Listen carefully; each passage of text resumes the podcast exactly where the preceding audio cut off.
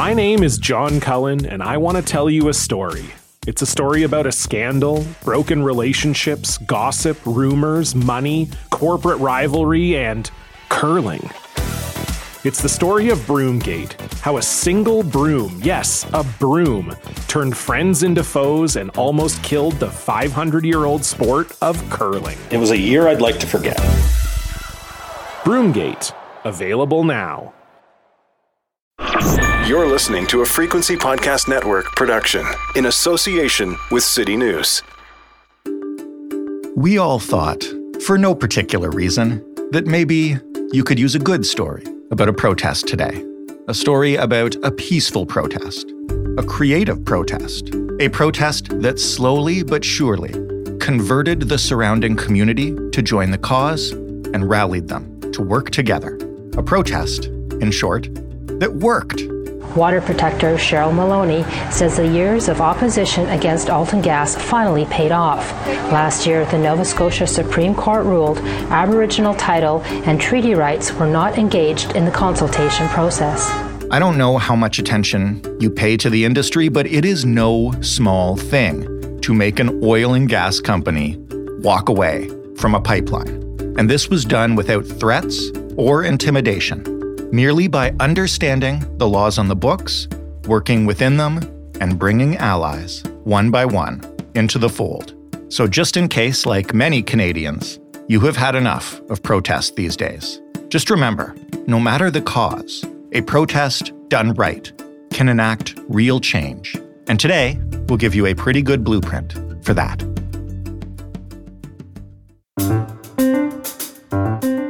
I'm Jordan Heath Rawlings. This is The Big Story.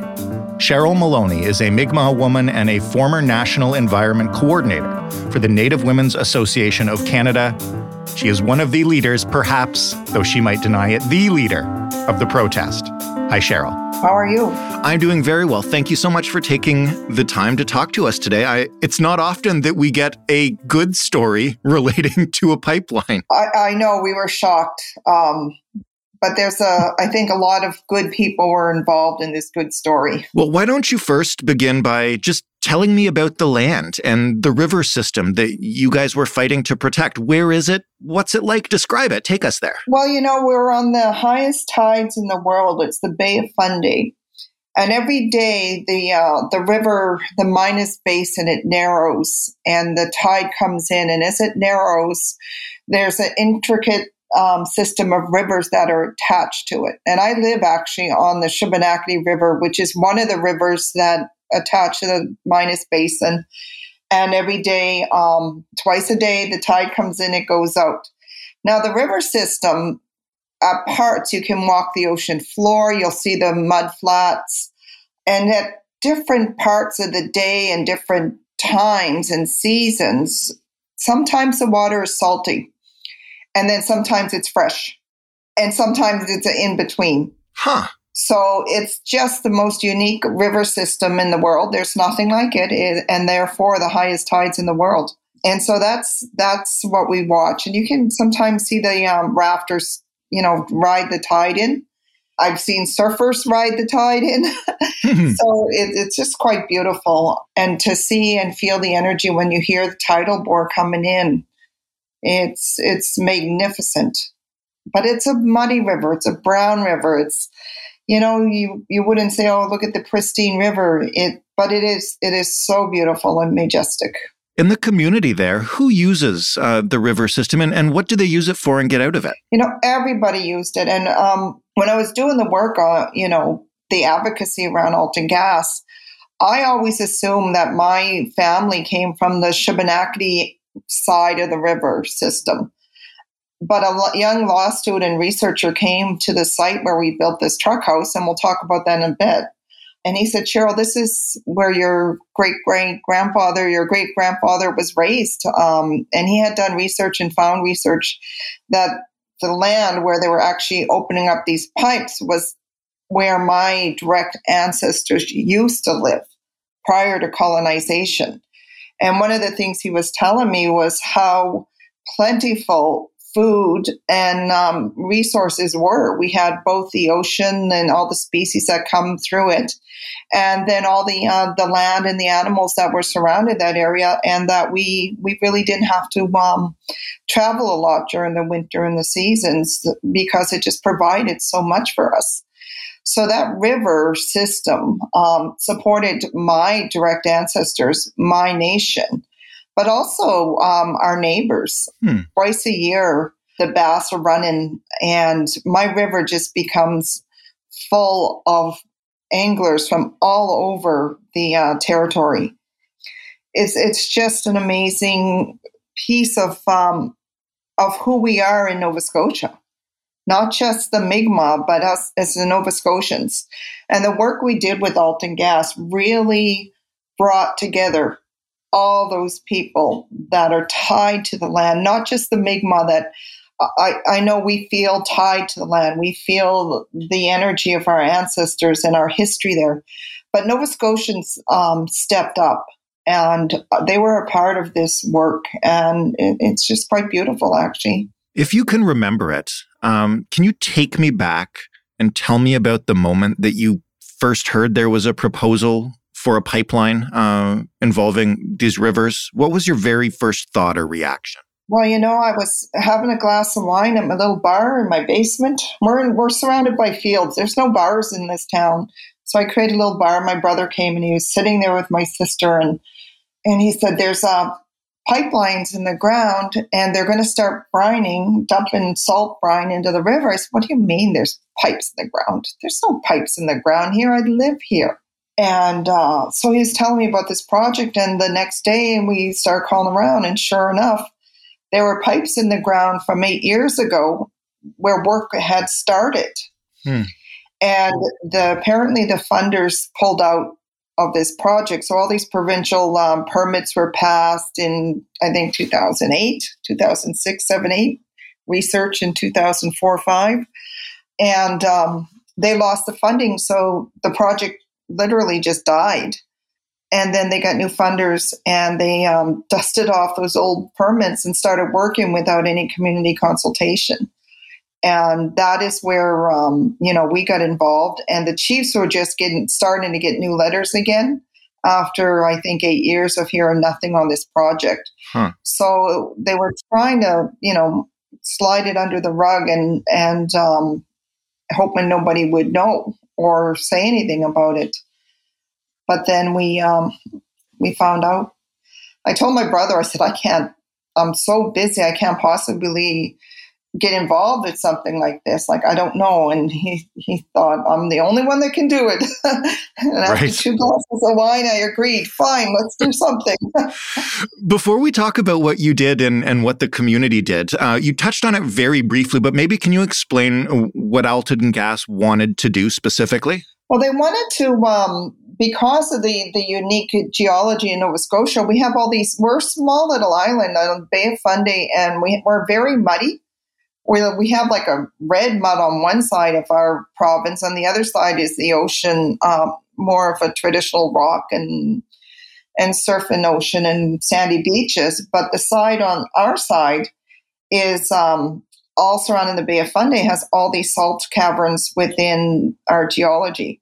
And they wanted to empty these salt caverns to store natural gas. Hmm. And I guess it's been done several places in the world and with problems and sinkholes and all kinds of um, concerns about it. And now they're trying to do something similar to that in a very unique geology in a small little island in Nova Scotia and thought we could handle it. And uh, so they wanted to empty them out and store natural gas. And they wanted to empty it by piping the uh, brine the salty brine and and all the mess that goes out into our river. And they thought the tide would take it out every day and bring it back in, you know. But during our work there, we watched one boat get loose, and every tide we watched it go back and forth, back and forth. It never went out to the ocean, right. and it never went far upstream. It went back and forth, and um, we thought their science isn't good. And it, it wasn't good. We ended up doing our own science. So let's pick it up there then, maybe. Um, you've had two glasses of wine. You say, fine, I'll do it. How did the protests begin? Where did you start? Well, you know, I have a law degree um, and, and worked in the environment um, and had done lots of advocacy in my life. And the first thing I thought is if I don't know and I live on this river, nobody knows. So our first job was to make sure Nova Scotians knew about it. So Treaty Day was coming up October 1st. And that's, uh, there's lots of um, news coverage and everything in Nova Scotia. There's pomp and ceremony. You know, we have our Treaty Day celebrations in the Halifax with the Premier Province House. So, this particular Treaty Day, instead of celebrating, we organized a highway slowdown. And we were scared to do a highway slowdown. We don't want to interfere with anybody's life, their livelihood, you know, their commitments, their family. But we thought that it would be the best first step to make sure that Nova Scotians knew about this project. We're standing up for our water, man. Standing up for our fish and our environment, all this beautiful. Oh my. And it was very successful because that treaty day we had media coverage from across the country and every major network. And then all of a sudden, everybody knew about this project that they tried to just, you know, start, restart after eight years of, of being um, dormant. I remember going looking for the premier at Treaty Day and couldn't find him anywhere. Hmm and God love him, you know. We have a, a I wouldn't say a love hate relationship, but a uh, certainly a challenging relationship with respect where where it's due. But we uh, we did call out the province, and it wasn't any one particular government. It wasn't the Conservatives, the Liberal, or the NDP, because this project had been rubber stamped years ago. You know, each consecutive government did the same thing, rubber stamping and uh, it was a challenge. There was just so much work that went into it, and and a matter of learning. So the first step was community awareness, and I mean the Nova Scotia community. And I remember being on the side of the road just prior to eleven o'clock. It was about ten thirty, and nobody was there. And I'm you know, I did media releases. We're going to shut down the highway. and we painted the signs and we did all the work. And right. I got there and the wind is blowing and I'm holding our tarp together. And CTV News, Rick Grant's there. And Rick covers some of my work in the past. And he interviewed me. He said, Well, we might as well interview while you while no one's here. And I'm like, Well, I hope people come. And uh, you know, he looked at me and he said, you know, he said, Cheryl, do you think you can stop this? He said, The pipes are in the ground. And I remember looking at him and nobody there, and I'm holding the tarp together and I'm like, Yes, Rick Grant, I think we can.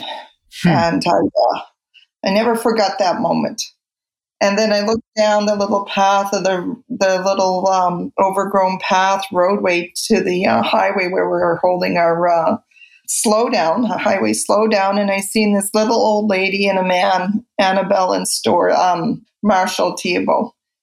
And she was limping and he was carrying their chairs and they were carrying the sign and they were hanging on to each other. And I my heart just filled to see one, anybody coming, but to know that this issue was important to Nova Scotians, that, you know, these elders came out and they made it their day. And uh, Annabelle was one of, ended up being one of the um, most committed persons to this um, this project. And you know, she's just a, a, little old lady that's been at almost everything, but her name isn't in the news. She isn't um, being on podcast. Um, but she was a very important person in First Step, and um, you know, a lot of Nova Scotians joined after that you know, the neighbors, the fishing associations. It wasn't just Mi'kmaq, and uh, I. It warms my heart to realize that it's not just Mi'kmaq.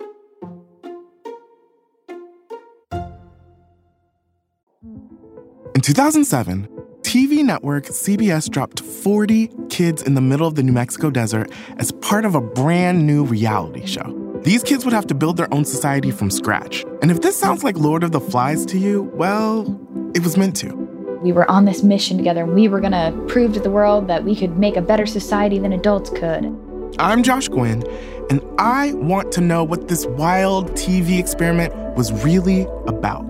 Split Screen Kid Nation, a six part podcast from CBC. Available now. I know it was years in the making. So, how did the protests um, evolve over time as you kind of gathered momentum or learned what what worked and what didn't? Well, you know, we started you because I have a law degree and and um, our community has been to the Supreme Court of Canada twice. My father was a, a staunch advocate for Aboriginal treaty rights, but especially our, our treaties and and taking them to the Supreme Court of Canada and winning. We knew the law and we knew Indigenous law. And so one of the first things we did was um, at the point where they wanted to dump brine into the water, we looked at the Supreme Court of Canada decisions of R versus Simon, where it was um, acknowledged that the treaty is as good today as the day it was signed. And one of the clauses in the treaty was that we were allowed to make a truck house on the Shubenacadie River for the purpose of trade. What that does is it gives us legal rights for all Nova Scotians to come to the river site to trade with the Mi'kmaq. So hmm. then all of a sudden, the people that were afraid to come to the site because Alton had these trespassing signs and we're going to call the cops and security. And once we built the truck house on that site, everyone was then allowed to go. And they all had a constitutionally protected treaty right to come to the river site and people started coming. Nova Scotians started coming. The media started coming. They would come and they would see the majestic river. They would see the tidal bore. They would see the mud flats. They could see the the site, the you know, the damage um, that they were trying to do. Mm-hmm. It, it, was, uh, I think, a key point. Uh, well, they can't move us here because of the 1752 treaty that they made with our people one time ago. Section 4 says we can have a truck house for trade in anywheres of our resort. We can't move that because the treaty is stronger than provincial law. So it went from being an indigenous issue to and an educational piece for Nova Scotians too that this is it's it's real that this treaty and the rights that go with it belong to all of us. And in Nova Scotia, we've been coining that we are all treaty people um, concept.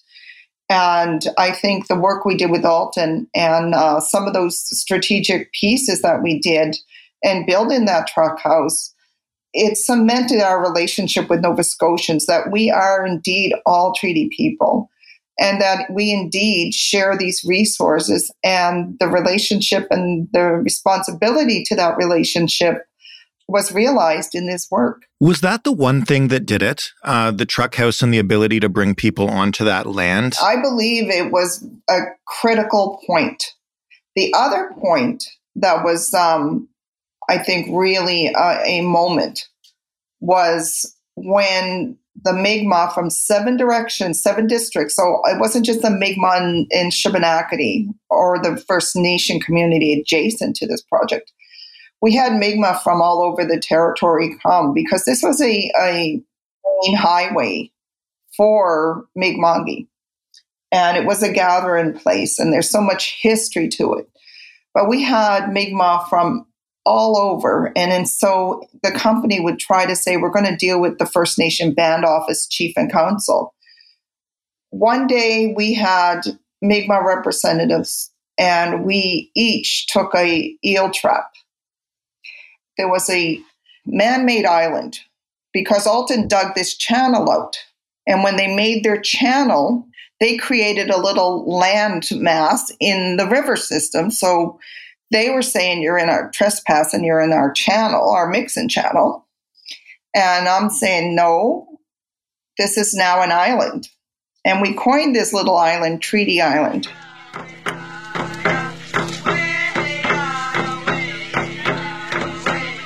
And I remember the day we went over there and they called the cops. We took our boats over and we had lobster traps. We put a teepee up that day and they're calling the cops and they're yelling at me and and I'm like, okay, let them come. And I'm sitting there saying, you know, I'm not practicing environmental marine law or anything, but I know the law. I said, and I think we're okay here. I think we're okay. The law will protect us.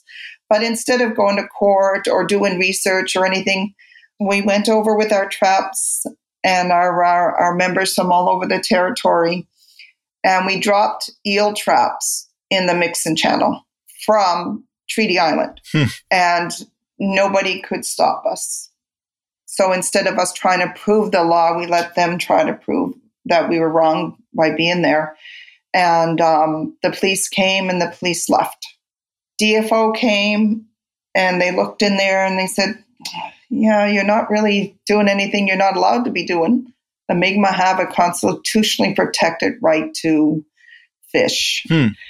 And uh, I think that was the other key moments where now, in order to remove us, Alton Gas would have to go, or the Crown would have to go all the way to the Supreme Court of Canada to justify infringing upon our constitutionally protected treaty and Aboriginal rights to fish adjacent to the Shubenacadie River in, you know, adjacent to the truck house, which is also protected and constitutional. Right. And I think those two pieces um, were the critical legal strategy that that stopped it. But the advocacy that was happening all around and happened in the years since, there were so many groups, organizations, residents doing research, people that lived adjacent to the um, the sites where they were digging the caverns.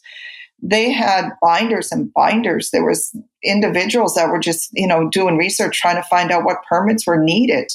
And you know what? It helped a lot too was the media. Mm-hmm. And I remember when you know when they left, I, I I always call them out and say, you know, they're not out to make you look bad or anything else. They do a job. And I remember saying, well, we know we're waiting for some permits, and we couldn't get answers from anybody. But they went right there and they asked the questions, and they came back and reported in the news that there was eight permits outstanding. And so, you know, it's um, very strategic in the work you're doing and how you use all the moving parts, whether it's law, whether it's citizens, the media is useful. And uh, I remember um, one time I was in the hockey rink with a, a non native hockey dad. And he goes, Oh, that's just a Micmac thing. Hmm. And I'm like, No, it's not. He said, But I looked at the media coverage and there was one one newspaper front page. It said Mi'kmaq protesters. And I looked at the pictures, and there's Annabelle and a group of non Indigenous. There's fishermen there, um, residents, and they weren't all Mi'kmaq. But the front story in the headlines was Mi'kmaq protesters. Huh. And I said, okay, he's right. It's it's not coming off that this is everybody's story and that everybody has a role to play. So I remember the next um, the next intervention we did. It was based on the residents that lived right adjacent to the cavern sites, and they were just families that, and retirees that built houses at the end of a dead end street in rural Nova Scotia.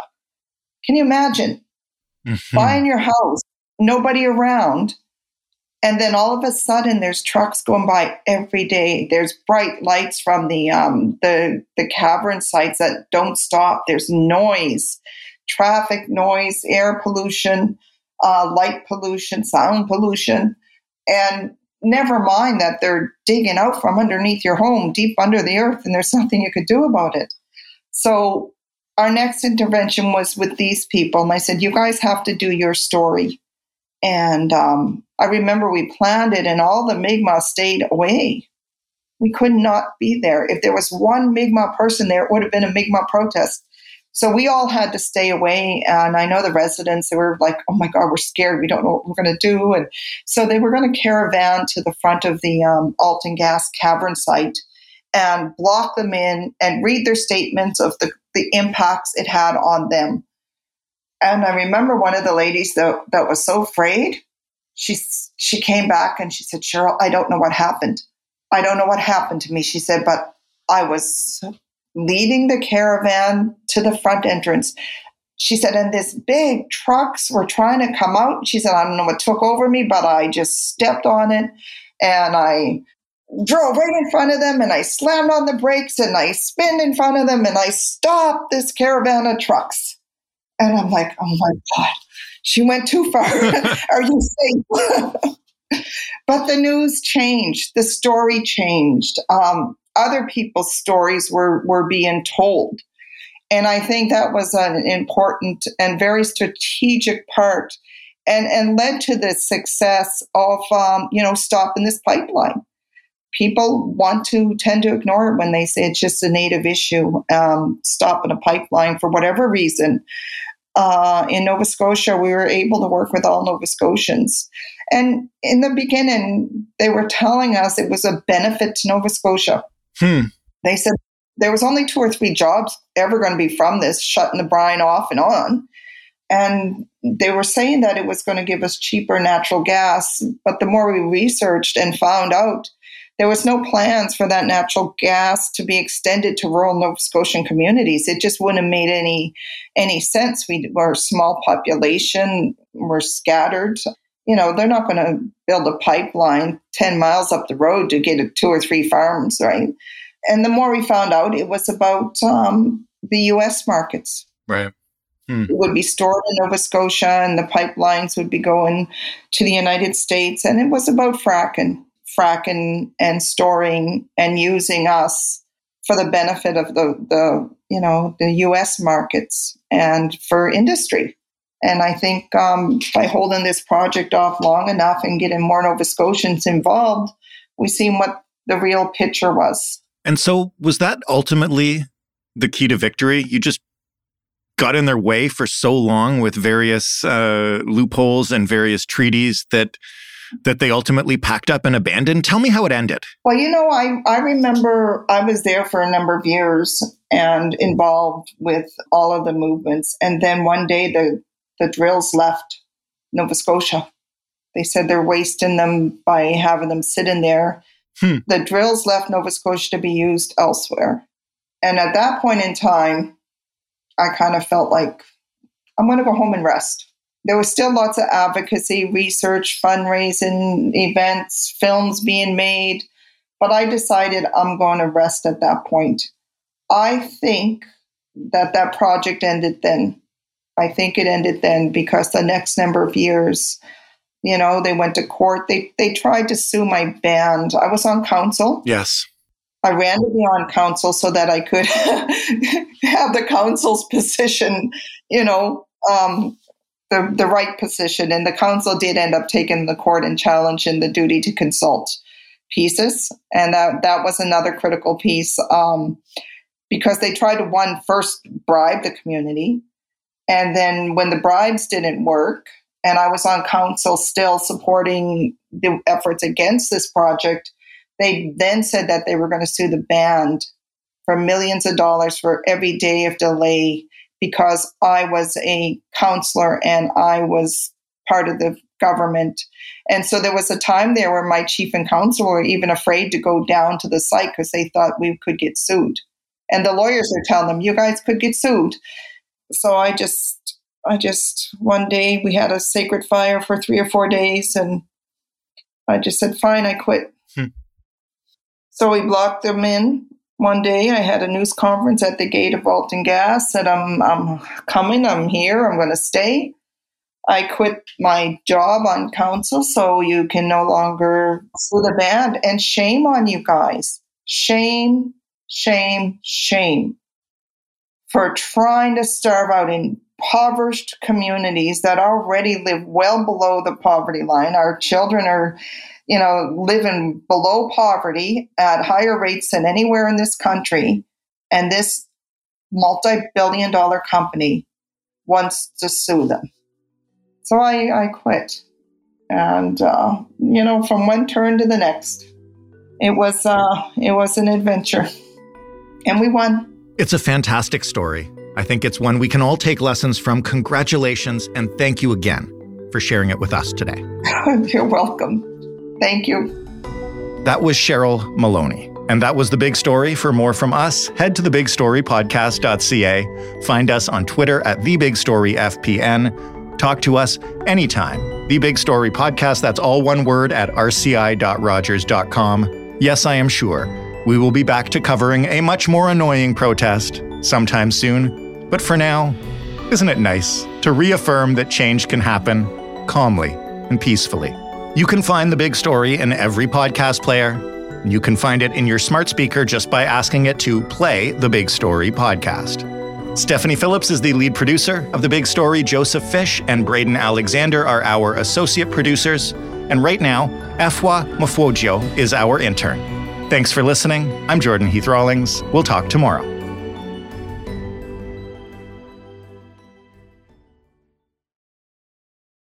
Hi there, I'm Gavin Crawford. I'm a writer, an actor, and a comedian. And for the last eight or nine years, I have been navigating life with my mother's increasing dementia.